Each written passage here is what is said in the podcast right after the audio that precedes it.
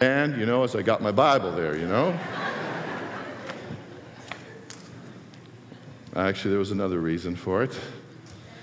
Amen. Well, I'd like to ask you, please, if you would turn in your Bibles to the Gospel of Matthew, the Gospel of Matthew, chapter 20. The Gospel of Matthew, chapter 20.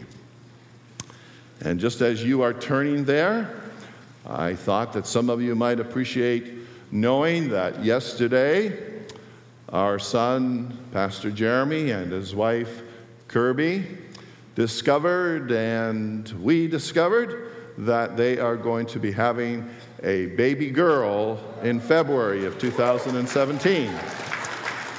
It's a baby girl. I told my wife in August, even before we knew that they were expecting, I said to my wife when we were on vacation, I said, honey, when, when Jeremy and Kirby have their first child, they will be having a girl. She said, How do you know? I said, I just know these things. well, before we get into the feast, here are a few appetizers. Why can't you take a turkey to church? Because they use such foul language. Well, at least Pastor Lisa got that. Here's another one. What happened? uh, what happened when the turkey got into a fight? He got the stuffing knocked out of him. Here's another one.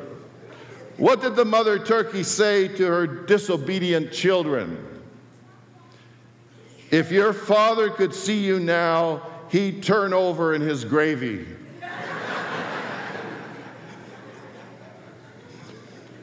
Why did they let the turkey join the band? Because he had the drumsticks.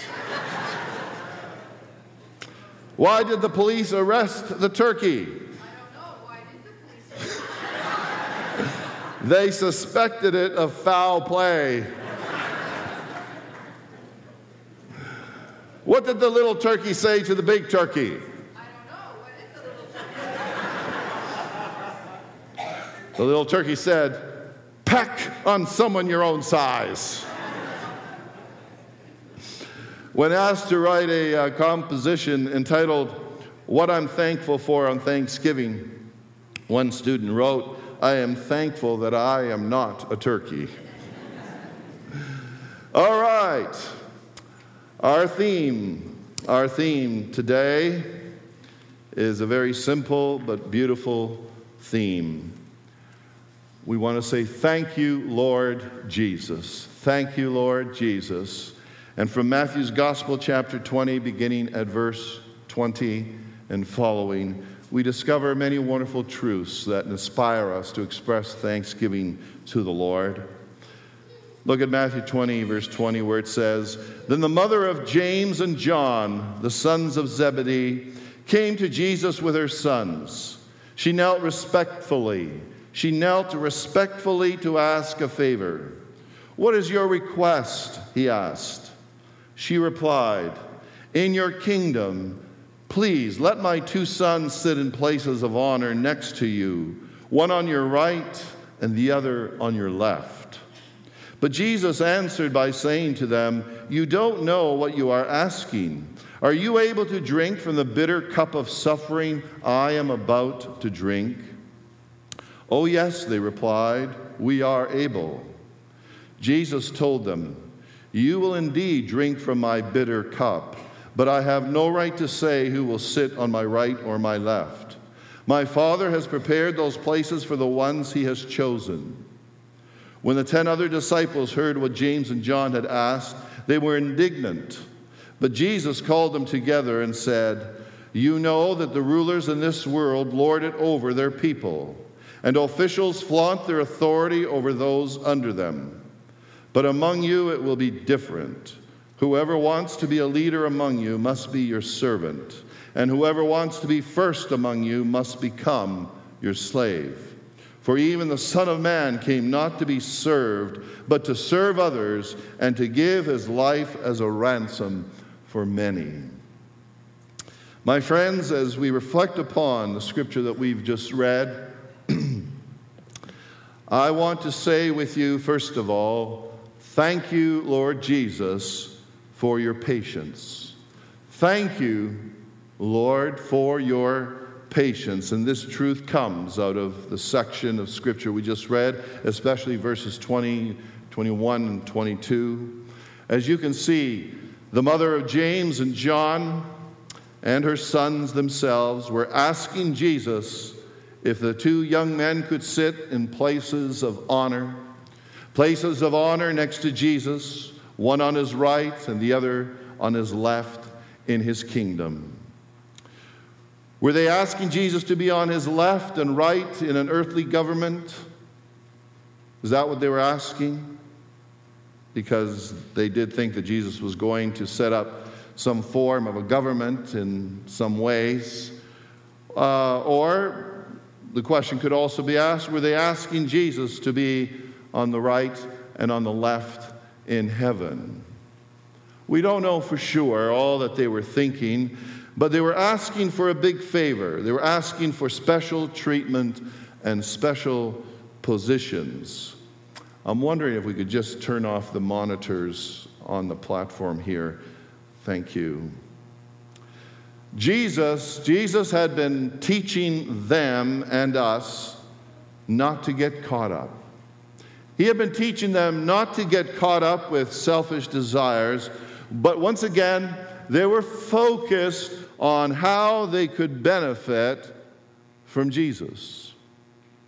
And the good news is, Jesus was patient with them. He was very patient. He didn't blast them. Dr. William Barclay, in his commentary, says this. He says, The amazing thing about Jesus is that he never lost patience and never became irritated. In spite of all Jesus had said, here were these men and their mothers still chattering about posts in an earthly government and kingdom. He goes on and says, But Christ does not explode at their obtuseness or blaze at their blindness or, or, or despair at their unteachableness. In gentleness, in sympathy, and in love, with, with never an impatient word, he seeks to lead them to the truth. I was thinking of how many times in your life and mine, we, like James and John and their mother, have also been selfish. Selfish with what we have asked from Jesus. Sometimes we have been selfish with our time, our talents, our money and yet, our Lord has been very patient, patient with you and me. Think about that. He's been very patient with all of us. Let's just together, together speak the words that you see on the screen for this first point. Together in unison, let's say, Thank you, Lord Jesus, for your patience with us. Again. Thank you, Lord Jesus, for your patience with us. And just before we move on, I want to say a few things about James and John's mother. According to Matthew 27, verse 56, the mother of James and John was at the cross when Jesus was crucified. Some scholars have suggested that she, she was the sister of Mary, the mother of Jesus, but no one really knows for sure. Now, think about this. This dear mother asked Jesus to give her sons, to give her sons special positions in his kingdom. Now, obviously, we parents want to see our children promoted and honored. That's natural, right? And we, we want the best for our kids and grandkids. However, think about this. We have to be careful to encourage and promote our children into the areas where they are gifted and where, above all else, it is God's will for them to be in. Are you with me now? For, for example, you might want you might want your son or daughter to be heavily involved in sports. You might be one that's hoping that one day your, your son is going to play with the Blue Jays and win the World Series. Or for those of you who are soccer fans or football fans or some other sports, you might be hoping that your son or daughter will one day be in the big leagues that you are especially interested in. Well, if they are, if they are naturally gifted in sports, that's good. But for instance, if they are more naturally gifted in music or technology, but they perhaps are not gifted in sports, don't, don't keep insisting. Don't keep insisting that they become a sports star. All right? Don't keep insisting. By the way, I'm saying this because at the moment I'm not aware of anyone in our church doing this because if you know me, you know that I don't, I don't try to get a mes- message specifically to this person or that person from the pulpit. If I need to say something to you directly, I do. All right? But this is a principle that we, we want to live by. As my son and, and his wife eventually welcome the birth of their daughter this coming February, I will certainly be encouraging them and, and guiding them and praying, praying for their little girl, our granddaughter, that God will help her to develop in those areas that God wants her to develop in, that God has gifted her in. Amen? Amen. All, all I'm saying here is encourage your child in their area of strength and giftedness and that way, your son or daughter will find greater joy and success, and the Lord will more likely better guide them in the ways that He wants them to go. Amen? And by the way, we were talking about thanking the Lord for His patience with us. You and I need to also ask ourselves, we need to ask ourselves, how patient are you and I with family members, with friends, with coworkers, classmates, neighbors, other drivers. By the way, by the way, this is nothing against you women. Oh, I, maybe I shouldn't have even gotten into this. But, but, but oh, no, I just got to be honest. I'm kind of, kind of surprised how impatient some women, of course, no one from our church, no one from our church, but I'm surprised how impatient women can be on the roads and highways. Isn't that right, guys? Oh, at least I have some supporters there. Don't any women stand up, please. Okay. How patient are we with one another? There was a man, there was a man who prided himself on being exceedingly punctual. It's probably not too many of us, right? But anyway, this man prided himself on being super punctual. He followed a very precise routine every morning. His alarm went off at 6:30 a.m. He rose briskly, shaved, showered, ate his breakfast, brushed his teeth, picked up his briefcase, got into his car, drove to the nearby ferry landing, Remember now, he drove by, he drove to the nearby ferry landing, parked his car, rode the ferry across to the downtown business area, got off the ferry, walked smartly to, to his building, marched to the elevator, rode to the 17th floor, hung up his coat, opened his briefcase, spread his papers out on the desk, and sat down in his chair at precisely 8 a.m. Not 8:01, not even 7:59 a.m always, he sat at his chair at 8 a.m. Well, he followed, he followed this same routine without variation for eight years. He did it for eight years until one morning his alarm, His alarm did not go off, and he overslept by 15 minutes. When he did awake, he was panic stricken. He rushed through his shower, nicked himself when he shaved, gulped down his breakfast, only halfway brushed his teeth, grabbed up his briefcase, jumped into his car, sped to the ferry landing, jumped out of his car, and looked for the ferry. There it was. There was the ferry out in the water a few feet from the dock.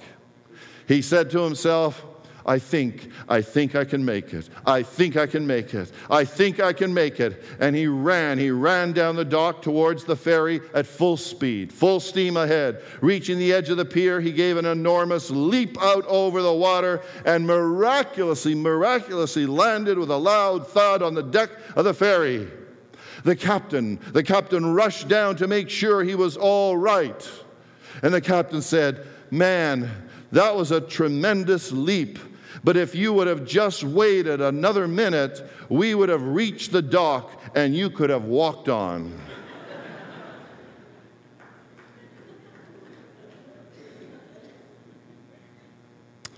Sometimes a little patience can potentially save you and me and others some unnecessary pain. Amen? Let's move to a second truth, and it is this. We want to say, Thank you, Lord Jesus, for providing us with salvation. This truth comes out from verse 28, where Jesus refers to himself as the Son of Man.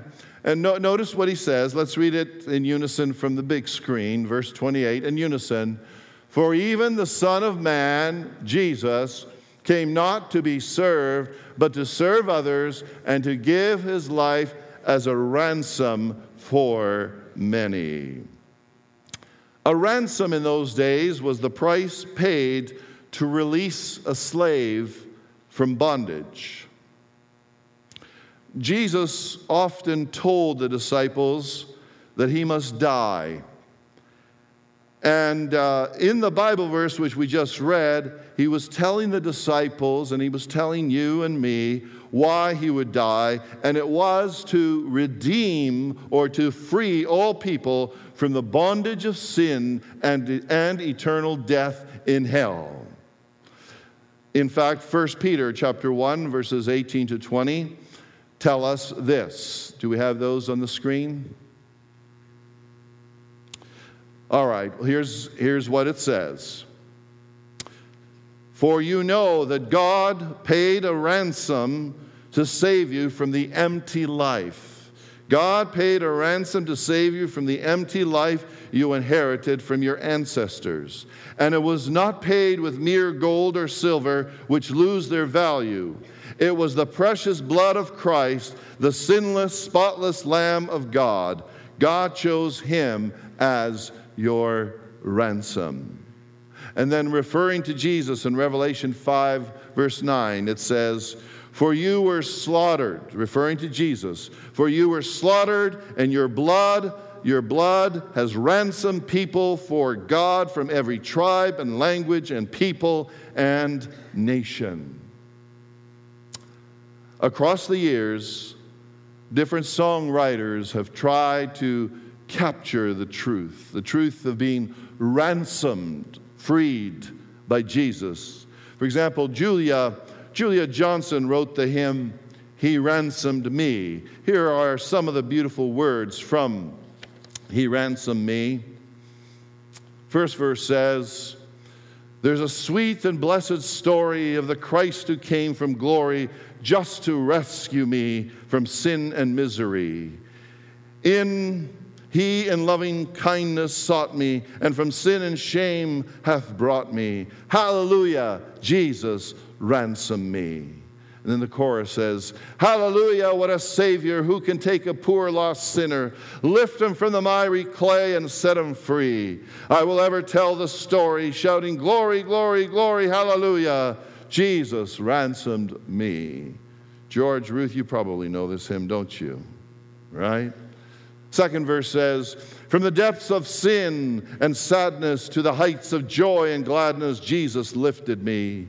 In mercy full and free, with his precious blood he bought me. When I knew him not, he sought me. And in love divine, he ransomed me.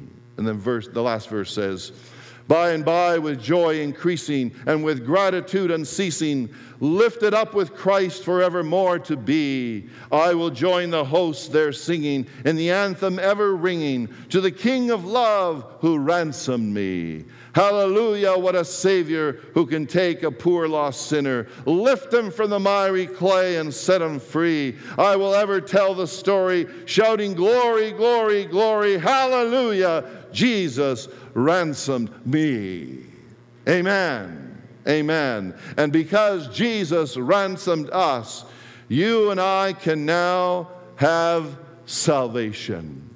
We can have salvation. We have forgiveness of sins, adoption into God's family, the presence of God's Spirit in our lives, and the promise of heaven.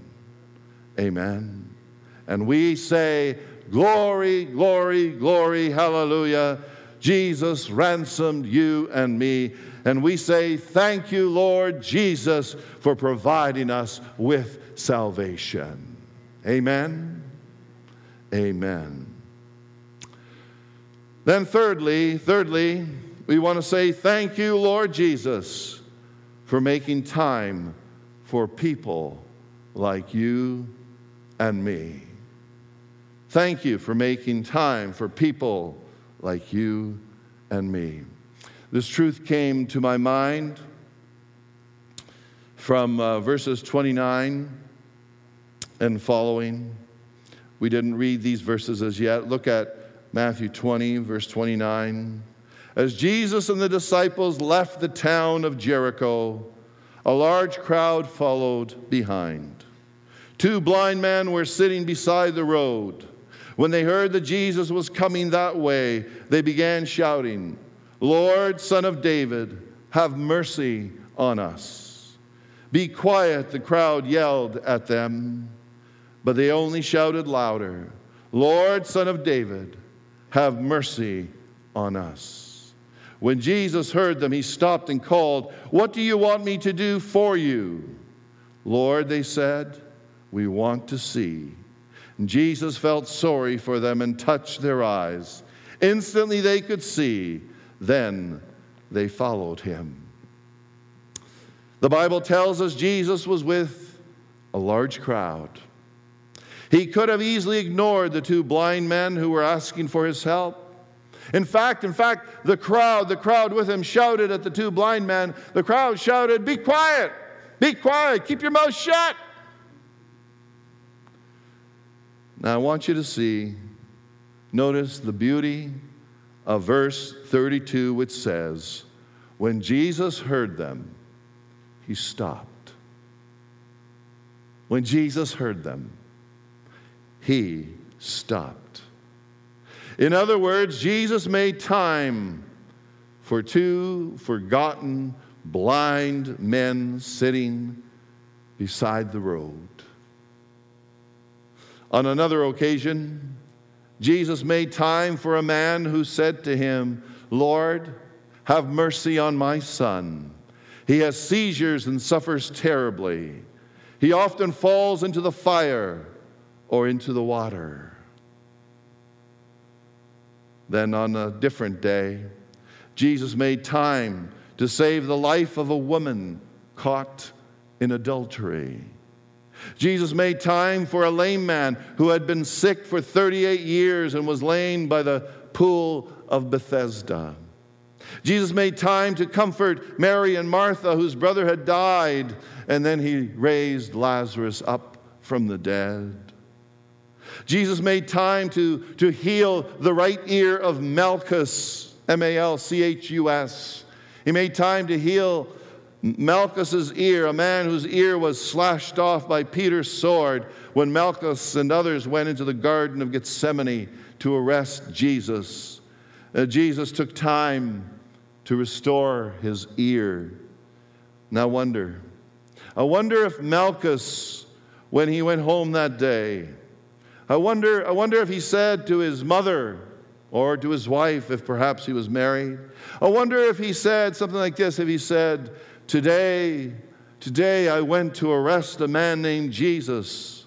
And as I approached Jesus, one of his followers took a, a swipe at me with his sword and he cut off my ear. Would you believe? Would you believe Jesus, the very person I went to arrest? Would you believe that he picked up my ear off the ground? He, re- he reattached it. He reattached it to my head, and my ear is now better than it was ever before. Amen. Amen. Can you believe? Very possibly, said Malchus. Can you believe that the man that I went to hurt actually healed me? I wonder if he had that discussion, perhaps with his mother or his wife. What I'm saying, my friends, is Jesus made time for many people when he walked this earth. And now from heaven, Jesus still makes time for people like you and me. You can pray. I can pray. You can use words. You can use words like the blind man used, and you can say, Lord, have mercy on me. Lord, have mercy on me. Or you can say, Lord, we have a family problem we can't fix. We really need your help. We need your intervention, Lord. Or, Lord, my son or daughter has a medical need which our doctor has not been able to solve. Our only hope is you. Lord, we look to you. We look to you. Someone else might say, Lord, there always seems to be more month, more month than money. We need some help, Lord. Or, Lord, I feel overwhelmed. I feel overwhelmed and, and I can't cope. Lord, I don't know for sure if I'm going to heaven. Can you help me, Lord, know for certain that my eternal home is in heaven. Psalm 86, verse 7 says, I will call to you whenever I'm in trouble, and you will answer me. Amen. So I say to us, let us express our thanks to our Lord Jesus for making time for people like you and, and you and you folks up in the balcony making time for people like our radio listeners. Thank you, Lord. Thank you. And then the fourth truth I ask you to think upon is this Thank you, Lord, for having the power, the power to help meet our needs. In regards to the two blind men, verse 34 says, Jesus felt sorry for them and touched their eyes. Instantly they could see, and then they followed him. If you're maybe using a New International Version, your NIV translation says, Jesus had compassion on them and touched their eyes. Touched their eyes. My friends, we can express thanksgiving to the Lord for having the power to help whatever your situation might be today, tomorrow, and in the days to come. And may you and I, in our own way, say, Lord, thank you. So reflect upon these four truths. Thank you, Lord, for your patience with us. Thank you for pro- providing us with salvation, for making time for people like you and me, for having the power to help meet our needs. Thank you, Lord. I received a letter this week from a young man in our church family who, in his own way, is expressing thanksgiving to the Lord and to us as a church family. Wasn't sure whether to read it to you, but then I thought, well, he, he addressed it. He addressed it to me and our church family. Here's what he says. It's from Kevin, Kevin Broomfield. He says, Dear Pastor Nick and church family, I would like to start by thanking everyone for your prayers during a difficult time in my life. For those who do not know, I was diagnosed with atrial fibrillation, AFIB, which is a type of arrhythmia or irregular heartbeat that could lead to blood clots, heart failure, and other related complications. Although atrial fibrillation is a common problem, it usually affects older individuals and is less common my, in individuals my age. I had been struggling with the issue for the past three, four years, but did not have the courage to do anything about it. There was something about having people poke around inside my body, my body, burning areas of my heart that did not sit well with me. Like most people, I had never been a fan of doctors or hospitals, so believe me when I say I had exhausted all my other treatment options. Between my wife booking massage and acupuncture appointments and pressing me to join her in her yoga class to help alleviate stress, and my mother looking into different vitamins and supplements to help strengthen my heart, nothing seemed to be working and my symptoms were getting worse. I had stopped playing basketball with my friends it was a chore to walk up and down the stairs, and I was getting angry, frustrated, and to be completely honest, a little scared. People at work would tell me I looked out of breath. I wasn't able to sleep at night, and previous methods of calming my symptoms were no longer working. Just getting off the sofa, my heart was going off as if I had just finished running a marathon. It wasn't something I could cover up anymore or live with. In essence, I felt as though I had no choice but to have the procedure done. In preparation for the procedure, I was put on blood thinners for 30 days prior. On the day of my procedure, my wife drove me to Toronto General Hospital. My parents were already there waiting. As you could imagine, I was in no rush to get there early.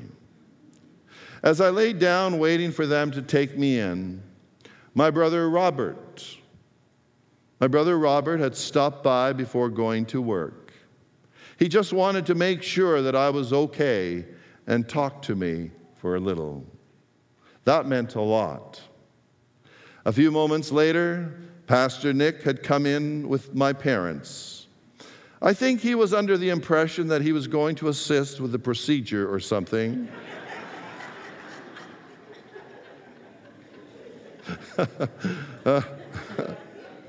because, because he kept telling the nurses and anesthesiologist that he was available to assist. We have more than a pastor, ladies and gentlemen. We have a nurse, doctor, and comedian rolled up in one. Honestly, I was waiting for him to ask the nurse where he could scrub in. I, uh, I told his mother, I told his mother and, and father after reading this, I, I said, I did not know Kevin can be so humorous. anyway, Uh, I guess he's still referring to me here. He says, aside from his aspiration to be a medical professional, he was a great blessing to me and my family, and he kept us well entertained. When the doctor finally arrived, he asked me how I was feeling and continued by explaining what was going to happen. Just before I was wheeled out, Pastor Nick asked everyone if they could hold hands for a prayer. At first, the doctor was talking to a nurse to ensure everything was taken care of. When the doctor noticed we were about to pray, he came over and joined hands with everyone. That was very comforting for me. I started to have a sense of peace. I wasn't really as concerned as I thought I would be. The procedure lasted approximately three and a half to four hours to complete. It has now been over five months since my procedure, and I am doing very well. Amen. Although this is not a guaranteed permanent fix, I have not I have not had any more symptoms and I feel much better. I would like to thank my family for their love and support. Did you hear that family? I want to thank my family for their love and support and everyone at Rosewood Church that kept me in their prayers. God bless you all. Amen. Broomfield family, why don't you stand wherever you are today? Broomfield family, yes. God bless you. God bless you. Amen. Amen. We give God thanks for Kevin Broomfield's expression of appreciation and gratitude to the Lord and to our church family. Whoever we are, may you and I be able to say, Thank you, Lord Jesus. Thank you, because great is your faithfulness. Let us pray. Our Heavenly Father, thank you for the many different ways in which you help us and you bless us. We've obviously talked only about a few here from this portion of Scripture. Thank you, O oh God, for the many joys and privileges that we have. And on this Thanksgiving Sunday, but, not only just today, we want to make it a regular part of our lives. We want to live with a spirit of thanksgiving and praise unto the Lord. In Jesus' name we pray. Amen. Amen.